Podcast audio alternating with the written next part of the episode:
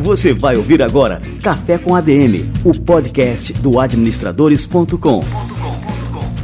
Apresentando Leandro Vieira.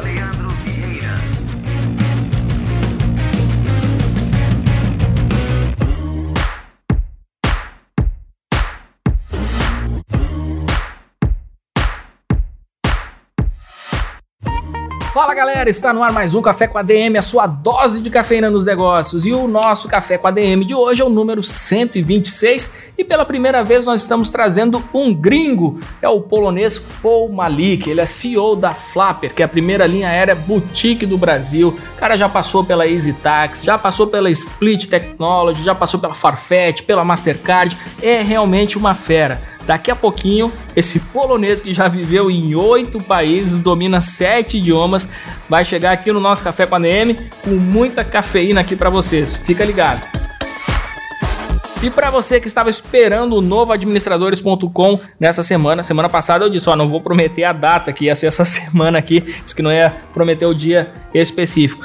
O que, que aconteceu? Nós perdemos o prazo, que era para o dia 2 de abril, por em virtude de alguns alguns pequenos problemas, alguns ajustes que a gente está fazendo ainda para deixar o negócio realmente redondo para você. E a gente remarcou o lançamento, aí agora é contagem regressiva mesmo, é para o dia 15 de abril. Anota aí na sua agenda, vai ser numa segunda-feira, o dia 15 de abril. E aqui a gente está contando também com a conjunção astral perfeita para fazer esse lançamento e tenho certeza que você vai adorar. Pode fazer a contagem regressiva. Dia 15 a gente está no ar com o novo administradores.com. Vamos receber agora a turma do Conselho Federal de Administração e o nosso quadro Somos ADM. Você vai ouvir agora Somos ADM.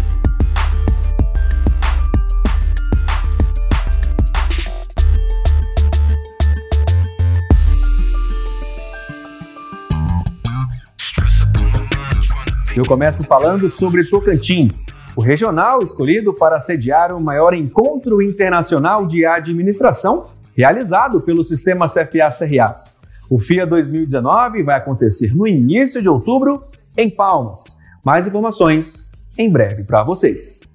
Nesta semana, a Rádio ADM trouxe uma matéria completa sobre a atuação da gestão compartilhada nas primeiras reuniões do ano. Acesse radioadm.org.br e saiba mais. Falando sobre gestão, você já conferiu o Hotel Sergipano, que é gerenciado por uma administradora e ganhou um prêmio de excelência no trabalho? Não? Então acesse cfaplay.org.br. Você ouviu Somos ADM.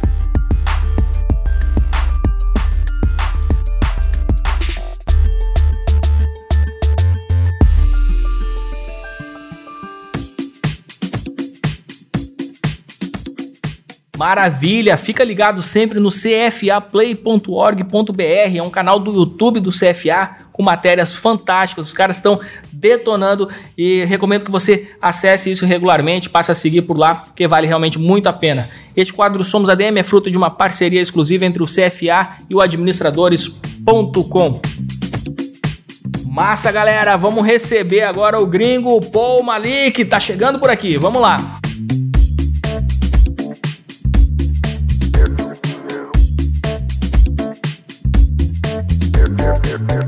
Malik é CEO da Flapper, a primeira linha aérea boutique do Brasil. Ele já foi responsável pelo marketing alianças globais da Easy Tax, que foi adquirida pela Cabify e também se tornou um unicórnio. Além disso, ele foi advisor de diversas empresas de tecnologia, incluindo a Split Technologies, a Farfetch.com e Mastercard. Ele tem uma vasta experiência internacional, já viveu em oito países, tem domínio de sete idiomas e possui ainda diploma duplo de mestrado e graduação em universidades taiwanesas, suecas e polonesas. Em 2017 ele foi selecionado ao prêmio Forbes Under 30, ou seja, Forbes abaixo de 30, e é autor também do guia para CMOs chamado The Chief Mobile Officer. Pô, Malik, cara, que honra te receber aqui, o nosso primeiro gringo aqui no Café com a DM, seja muito bem-vindo. Ai, ai, ai, muito bom dia a todos. Fico feliz que é, sou o primeiro gringo, assim. Brasil, Brasil tá faltando gringos esses dias, tá todo mundo saindo, então a gente tem que, tem que ser mais otimista. Eu quero começar justamente com essa pergunta. É, a gente vê um movimento, como você bem falou, de brasileiros indo empreender no, no exterior. Vão para os Estados Unidos, vão para a Europa, é, enfim. E esse movimento inverso é muito raro, né? De é, estrangeiros virem empreender aqui no Brasil. E eu queria te começar perguntando justamente isso, né? O que, que te atraiu aqui no Brasil e como é que você veio parar por aqui? Eu acho que eu sempre quis uh, visitar o Brasil porque é aquele país, sabe, distante, exótico. Então, todo mundo tem algum tipo de paixão, né, pelos países tropicais. Só que na época, quando eu procurava alguma oportunidade aqui, eu não falava português. Eu vi que isso, com certeza, seria um impedimento. É, eu tinha muita sorte de encontrar pessoas da Easy Taxi quando eu morava nas Filipinas. E primeiro eu é, ajudei a eles a começar as operações é, na Ásia.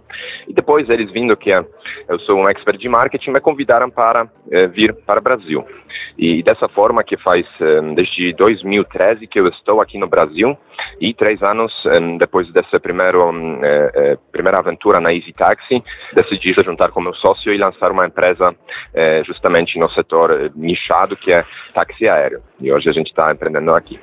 É, questão de estrangeiros no Brasil é realmente uma questão muito muito interessante. Desde entre 2014 e 2016, é, mais de 60% caiu o número de vistos é, emitidos para estrangeiros. Então, é, vários amigos, vários, é, inclusive empreendedores, saíram do Brasil por causa da crise e o que acontece é que se você olha hoje algumas um, das maiores startups do Brasil, etc., você vai ver que tem muitos estrangeiros.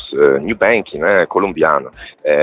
Aí tem, tem algumas empresas uh, como a própria 99 também, né, que era nosso competidor, o Ariel é, é argentino. Então temos ainda essa, uh, esse grupo, só que são pessoas que chegaram no Brasil antes de é, Copa, antes de Olimpíadas, isso é fato.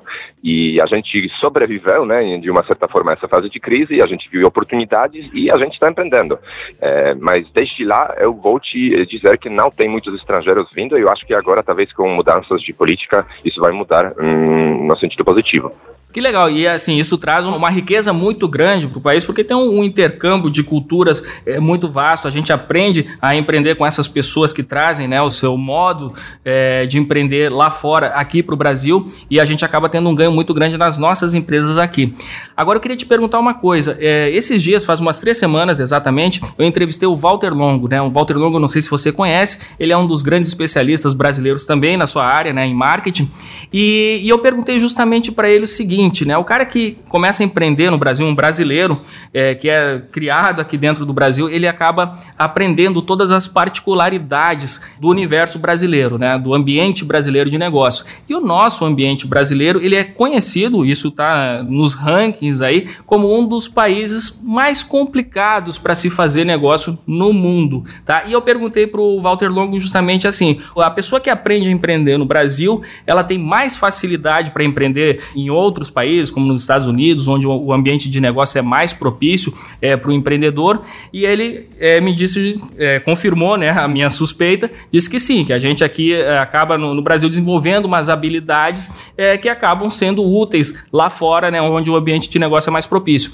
Aí eu queria te perguntar o contrário, você veio de fora, né, você tem uma vivência né, em, em vários países, então você já conheceu vários ambientes empreendedores onde é mais fácil de se colocar um negócio, onde as regras são mais claras.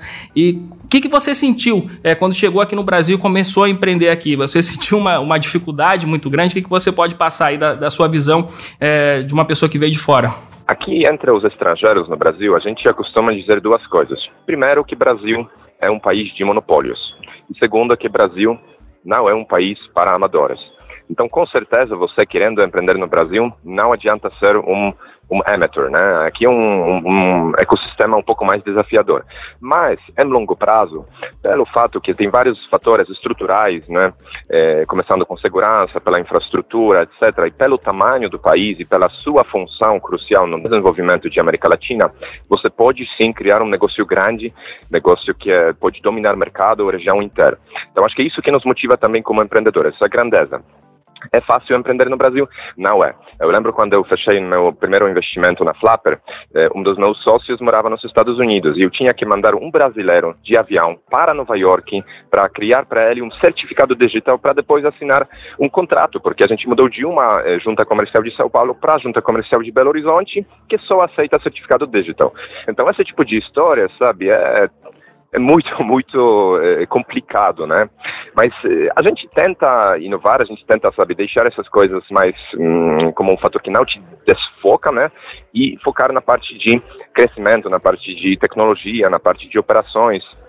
Isso é como se fosse faz parte. Questões tributários, né? Sempre tem que analisar, mas não pode esquecer sobre é, a, função principal do seu negócio. Eu acho que também por causa disso é tão importante no Brasil ter um bom investidor, ter um bom capital por trás porque isso é aquele custo do Brasil, né? Você tem que, como se fosse assumir uma parte dessa perda, principalmente no início do seu negócio, e isso, tá? Não tem uma alternativa fácil, porque às vezes é mais fácil até, sabe, pagar um custo eh, do que entrar na justiça, etc, né? Esses casos depois começam três, quatro anos.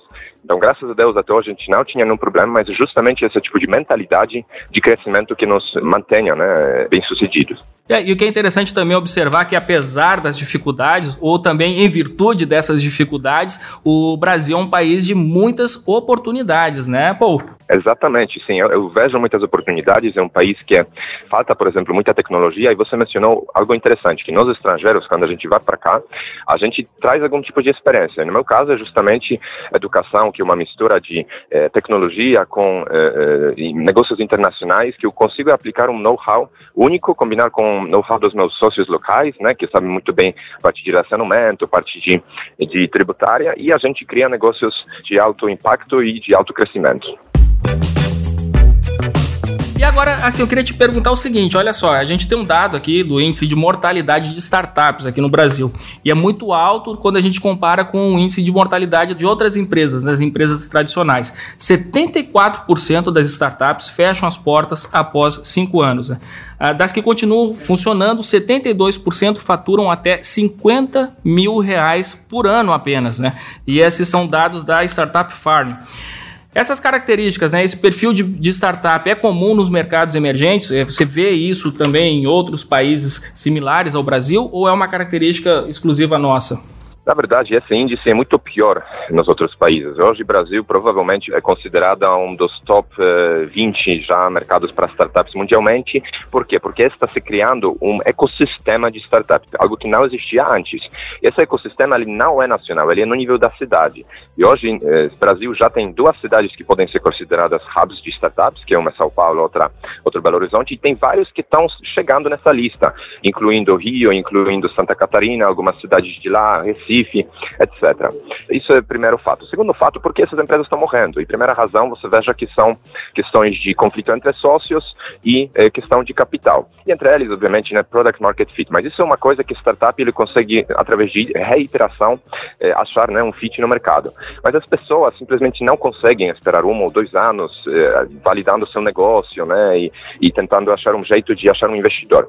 E isso está melhorando, né? Por exemplo, hoje já temos no Brasil mais de 200 fundos de investimento, pequenos, seed, aceleradora, que investem nas startups. Quantas deles são sérios? Eu diria dois. Então, olha a diferença. Mas já temos dois fundos que podem ser considerados, sabe, fundos do nível de Silicon Valley. É, então, não, não tem, sabe, aqui uma resposta que é ruim, é bom. É uma questão de criar esse ecossistema, ele está se criando. Todo mundo que tem corporação, ele deveria trabalhar com startups, apoiar, investir e, eventualmente, vai se criar um sistema onde esses KPIs vão abaixar até 30%, 20%, né? Porque todo mundo vai saber exatamente o que funciona. Assim, a gente observa também que esses empreendedores brasileiros, eles têm encontrado mais oportunidades nesses bolsões de ineficiência do que na própria invenção de tecnologias é, disruptivas, que é algo que é sempre característico, né, que é associado às startups. A gente tem as fintechs no mercado de crédito, finanças, a gente tem as insurtechs nos seguros, tem as agrotechs no agronegócio assim por diante. Essa movimentação das startups em mercados tradicionais, ela acaba modificando a atuação das grandes empresas já consolidadas nesses setores? É, boa pergunta. Eu acho que ainda não, principalmente porque realmente o Brasil é um país onde demora um pouquinho para você se estabelecer como um líder. E outra coisa, né? A gente fala muito sobre negócios disruptivos. A disrupção é uma coisa muito rara, sabe? É, a Uber é disruptiva porque está destruindo o setor que já existe. Agora, quantas outras startups você tem que realmente estão criando um mercado totalmente novo e destruindo outro? Então, acho que aqui no Brasil ah, ainda não temos isso, né? Isso é um setor né, que está se estabelecendo. E o que eu vejo como coisa positiva é justamente essa colaboração entre corporações e startups, porque é melhor colaborar do que competir. E, e temos alguns casos bem interessantes de startups no Construtec, Agritech, eh, advogados, escritores grandes de advocacia, empresas como Movida, que criam suas próprias aceleradoras ou programas de aceleração junto com a ACE, junto com outros outros programas e isso está dando um bom resultado. Um dos exemplos aí que eu citei aqui é o próprio PagSeguro, né? Ele é ligado a um dos maiores grupos de mídias do Brasil, que é o UOL, e levantou aqui 2,6 bilhões de dólares na abertura de ações na Bolsa de Nova York. Então, esse sucesso dessa operação mostra que grandes empresas também estão pensando como startups, como o Magazine Luiza, o Bradesco, que lançou o banco digital Next e alguns anos aqui, pô, aqui no, no Administradores, a gente entrevistou o Guy Kawasaki e ele comentou sobre essa necessidade de se pensar como startup. Só que ele frisou que isso é mais fácil falar do que se fazer. O que, que as empresas consolidadas devem fazer para inovar como se fossem startups e com isso ampliar a sua presença no mercado? Eu acho que é justamente questão de, de cultura, né, que é, é bem diferente no caso de startup. É, o que, que é startup? Startup é, primeiro, velocidade, segundo, é uma empresa que testa, terceiro, uma empresa que é pequena e, e por isso que é, sabe, consegue tomar decisões de forma mais, é, vamos dizer, impactante. Então, é, é, algumas empresas grandes, elas estão criando o quê? Os squads, né? Ah, vamos criar um novo produto, é, atribuir um grupo, colocar uma pessoa que se chama Entrepreneur in Residence, né? Que é um cara que ele pode se sentir empreendedor mesmo não sendo um, um como se fosse founder, né? Puro. e, e isso está dando um resultado. Tem várias empresas no Brasil que estão fazendo isso e, e essa subempresa, ela que se sente, né? Como uma startup. Então, acho isso com certeza. É, e outra coisa, né? Sempre tem novos modelos de negócios. Eu acho que um bom exemplo agora são essas assinaturas de carro. É, em breve ninguém vai comprar carro, porque não faz sentido comprar carro. Então, o que, que estão fazendo as empresas como Unidas, como Porto Seguro? Eles estão criando um modelo onde você paga uma mensalidade para ter acesso a carro como se fosse seu. Esse tipo de inovação, inovação corporativa, não é tão difícil, né? Você simplesmente tem que olhar no mercado, tem algum tipo de Startup Hunter, Chief Innovation Officer da empresa e sempre ficar de olho o que está acontecendo fora e que eu posso aplicar no meu mercado. Talvez colaborando com startups ou lançando a sua própria solução. É, não é tão difícil, mas tudo começa justamente com essa mentalidade de inovação. Você nunca pode assumir que meu mercado não vai mudar. Isso não é impossível, tá? Cada mercado vai mudar. Ah, mas petróleo sempre vai ser necessário. Não, porque já na Noruega temos mais de 55% de pessoas equipadas com um carro elétrico. Então a própria estatual da Noruega está saindo de petróleo e está olhando nos negócios mais de sabe, inovação. Então o mundo é dinâmico, nunca foi tão dinâmico como é hoje e você tem que inovar toda hora. É, me diz uma coisa, cara, com relação aos segmentos que mais atraem a atenção dos investidores estrangeiros, com relação às startups brasileiras, quais seriam esses segmentos? Até para o nosso ouvinte aqui do Café com a DM, que pensa em colocar uma startup ou já tem uma startup, sabe o que, que é aí, é, para ele ficar sabendo do que, que as pessoas estão de olho aí, os investidores. No ano 2016, 46% de todo venture capital investido no Brasil foi direcionado a apenas dois setores, que era eh, educação e saúde. Se você olha agora no ano 2017, 2018, mudou bastante, virou mais diversificado. Temos 20% eh, no negócio de transportes, né, principalmente por causa de investimentos na 99, etc. Temos eh, em torno de 30% marketplace e depois tem eh, um pouco de fintech, um pouco de educação, um pouco de legal tech, construtech, sabe, tem vários subsetores. Isso é no nível Brasil. Agora, você mencionando sobre investimento estrangeiro, o que, que você tem que filtrar? É, primeiro, os investimentos maiores, porque no Brasil, já no nível de Series A, né, ou seja, depois do seed, é, começam investidores sérios né, é, de fora procurando oportunidades. E no nível de Series B, não tem investidores brasileiros investindo, não tem fundos domésticos e essas startups principalmente levantam dinheiro de fora. Aí vamos ter que olhar nessas empresas que levantaram recentemente muito dinheiro, Jim Pass, Quinto Andar, né? E você olha que todas elas, que, que elas têm em comum? Ataca um setor que é, demanda uma nova solução, né? que está de uma certa forma obsoleto de, eh, no sentido como ele lida com o consumidor. E segundo, ele ataca um mercado grande, né, que tem que ser mínimo um bilhão de dólares como um padrão para você eh, receber um investidor bom, né, querendo te eh, ajudar no crescimento. e obviamente, né, equipa boa, tecnologia boa e por aí vai. Legal. E com relação à internacionalização dessas startups brasileiras, como é que tem sido esse movimento? É, elas buscam uma integração maior com os mercados da América Latina, assim, por ser mais próximo, ou visam mercados desenvolvidos como Europa, Estados Unidos ou até mesmo a Ásia? Feita uma pesquisa no setor de fintech, onde 95% dos fundadores disseram que sim, eu quero internacionalizar minha startup. Então, brasileiro, é, por incrível que pareça, né, porque algumas pessoas podem pensar que isso não acontece, mas ele sim tem uma visão ampla, mundial, é, globalizada. Por outro lado, se você olhar nas estatísticas, essa globalização ou internacionalização ela é muito lenta. Provavelmente em torno de 5 a 10% das startups tem uma operação fora. Por quê? Primeiro que, é, é, como esse setor é novo ainda, tem poucas startups com modelo 100% validado e com uma, uma posição número um do mercado. Então, isso faz sentido total. Você não deveria expandir fora sem conquistar seu mercado principal e validar tecnologia e criar ela é, de forma escalável. Segunda coisa é justamente falta de capital. Para você expandir fora, você precisa de mais capital. Para você ter mais capital, você precisa ter um investidor bom ou mínimo levantar algum tipo de receita já considerável. Então as empresas têm medo disso, porque como que eu vou investir fora é, é, se eu ainda não conseguisse né, é, validar meu mercado principal. Então, esses são fatos. E, e, eu acho que vale a pena aqui destacar que as empresas brasileiras têm uma grande chance de, como se fosse dominar o mercado de América Latina, né? Que o mercado grande é um mercado onde você chega depois para o investidor estrangeiro dizendo, cara, eu quero ser uma empresa Latam. E ele entende isso perfeitamente. Onde você está? Brasil e México. Se você mencionar esses dois países, fantástico. Se você menciona ainda Colômbia e Argentina, muito bom. Então, eu acho que esse foco regional deveria ser sempre na mentalidade do hum, fundador brasileiro e sim, eh, em breve vamos ver mais eh, internacionalização acontecendo no mercado. E assim, você citou aqui essa estratégia, né? A estratégia tipo War, você domina primeiro o Brasil, depois passa ali para os países vizinhos, enfim, para poder consolidar ali o domínio de uma região, no caso aqui a América Latina. Você eh, pode delinear para a gente quais seriam os passos para executar uma estratégia bem feita de internacionalização, Paul? Qual, assim, como a gente pode saber qual é o momento ideal? Porque você falou, ah, é interessante dominar o mercado brasileiro primeiro, mas às vezes esse domínio ele, ele leva tempo e você tem uma empresa que tem realmente um perfil para internacionalizar, um produto que pode ser é, realmente é, aderido em vários países do mundo e se você ficar esperando muito tempo até consolidar assim, essa presença é, no, no Brasil, você pode perder o time né, e outros competidores internacionais dominarem o mercado global. Como é que a gente pode fazer então aí? Qual que é o caminho certo que a gente deve seguir? É, no ano 2013, os nossos investidores da Easy Taxi nos queriam apresentar para a Uber. Aí a gente olhou no negócio deles e falou, cara, que coisa esquisita, tem uma empresa americana que está querendo eh, popularizar um carro qualquer eh, sob demanda. E a gente ignorou eh, a Uber. Eh, olha como, como a história né, virou contrário, hoje maior startup do mundo.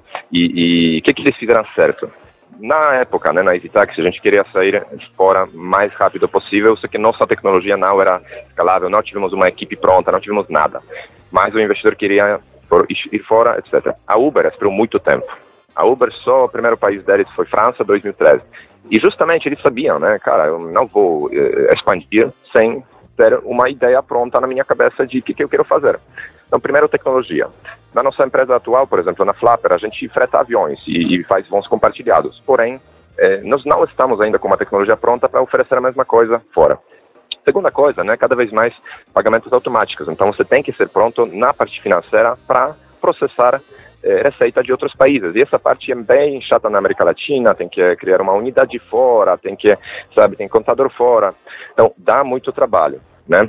É, e terceira coisa, né, eu acho muito muito importante toda essa parte de go-to-market, porque nem cada país é, é, sabe representa as mesmas oportunidades. Aí você tem que justamente ter uma equipe local, fazer uma análise. É, acho que isso isso é super importante. Aí passo por passo você vai encontrar vários outros desafios, né? Como que eu crio, estruturo a minha equipe? E, por exemplo, na Easy Taxi a gente tinha é, uma equipe central de marketing é, com 12 pessoas, né, fazendo tudo que é digital, porque digital você consegue controlar da sede, e tudo que é offline ela era feito no nível local. Então, foi uma consulta semanal, os calls, né, com o pessoal para eles aprenderem mais e, e fazerem um intercâmbio de conhecimento, mas a execução é no nível local. Isso é algo muito importante para você pensar como que eu crio essa estrutura da empresa para que ela seja é, escalável, né? Às vezes é assim, um cofundador ele fica mais em casa, outro fica mais na rua. Ou um fundador ele faz um, marketing, outro faz tecnologia. Essas coisas elas surgem automaticamente e naturalmente na empresa. E o desafio é ajustar com o footprint do mercado que você quer atacar. Muito bom, eu queria que você contasse um pouquinho da Flapper também. Qual que é o modelo de negócio da sua empresa? Bom, nossa ideia surgiu como uma resposta para a falta de serviço de primeira classe no Brasil.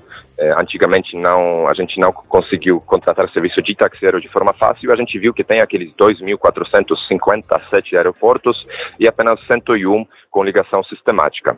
E a gente começou fazendo o quê? Validação, né? Então lançamos primeiro aplicativo de helicóptero, depois aplicativo de avião e eventualmente surgimos a é, surgiu essa ideia de fazer voos compartilhados nos aviões e até hoje a gente trabalha dessa forma. Somos como se fosse uma linha aérea boutique com voos de São Paulo para Paraty, para Angra dos Reis, para Rio de Janeiro, descendo na Barra e tudo isso voando nos aviões executivos de pequeno porte, 709 assentos, modelo bem inovador que já nos Estados Unidos temos mais de cinco empresas seguindo ele e no Brasil somos únicos é, criando esse novo mercado de é, aviação executiva on demand. E fora disso, fretamos aviões pelo Brasil inteiro, mais de 212 aeronaves já cadastrados.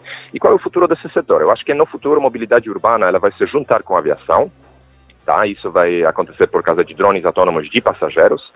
É, hoje, São Paulo tem 40 helipontos, para comparar Nova York tem três, né? Então não tem uma outra cidade no mundo com tanta infraestrutura. E a gente está olhando muito forte nisso, estamos colaborando com algumas empresas e eu acho que a ideia seria justamente fazer voos é, de um drone, é, de passageiros, elétrico, é, e, e, e, tem mais de 100 empresas já no mundo desenvolvendo esse tipo de soluções. É, então, olha de novo como o Brasil é interessante para alguns tipos de negócios. Problema de trânsito, problema de infraestrutura, gera uma oportunidade para um negócio totalmente inovador e quem sabe talvez se a gente é, marcar um call em dois anos, é, vamos já falar sobre o futuro Simpsons voando pelo céu brasileiro. Considerando toda a sua experiência, o que, que se define né, se uma startup será um unicórnio ou se será uma dessas 70% das empresas brasileiras que faturam apenas 50 mil por ano? O que, que você é, identifica como realmente um potencial de crescimento, de escala e tudo mais? Olha, tudo começa pelo time. Então, um time bom ele vai criar vários unicórnios ao lado do seu ciclo de vida. Então, se você não tivesse uma equipe boa, não tem jeito. Mas eh, eu acho que é super importante a sua capacidade né, de atacar um mercado grande. Então, é, pensa sobre uma linha vertical que fala sobre é, frequência de uso e uma, uma linha horizontal que fala sobre é, nível de especialização.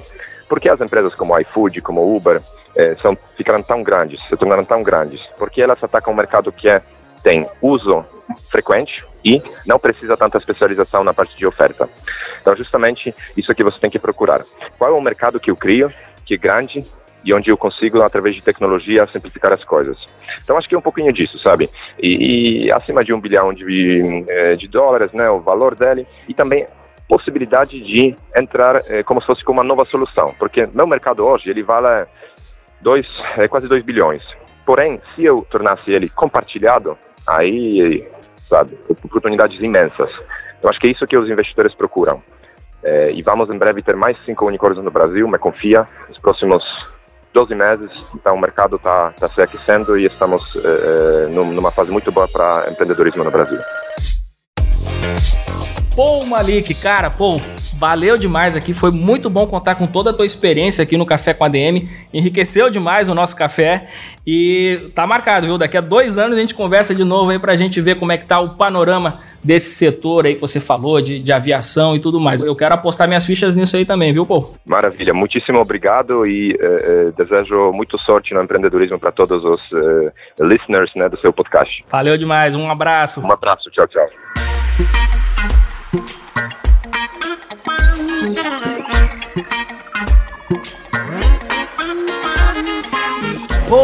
Malik, olha só, e o nosso primeiro estrangeiro aqui no Café com a DM chegou chegando. Cara, que entrevista pauleira, fantástica.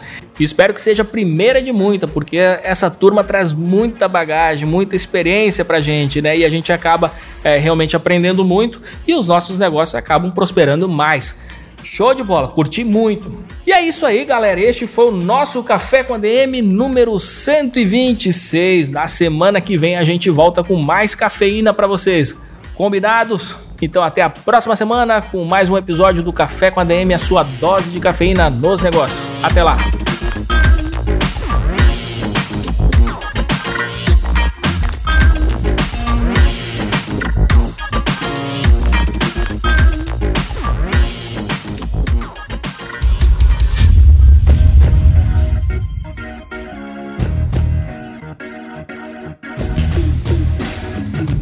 Você ouviu Café com ADM, o podcast do administradores.com.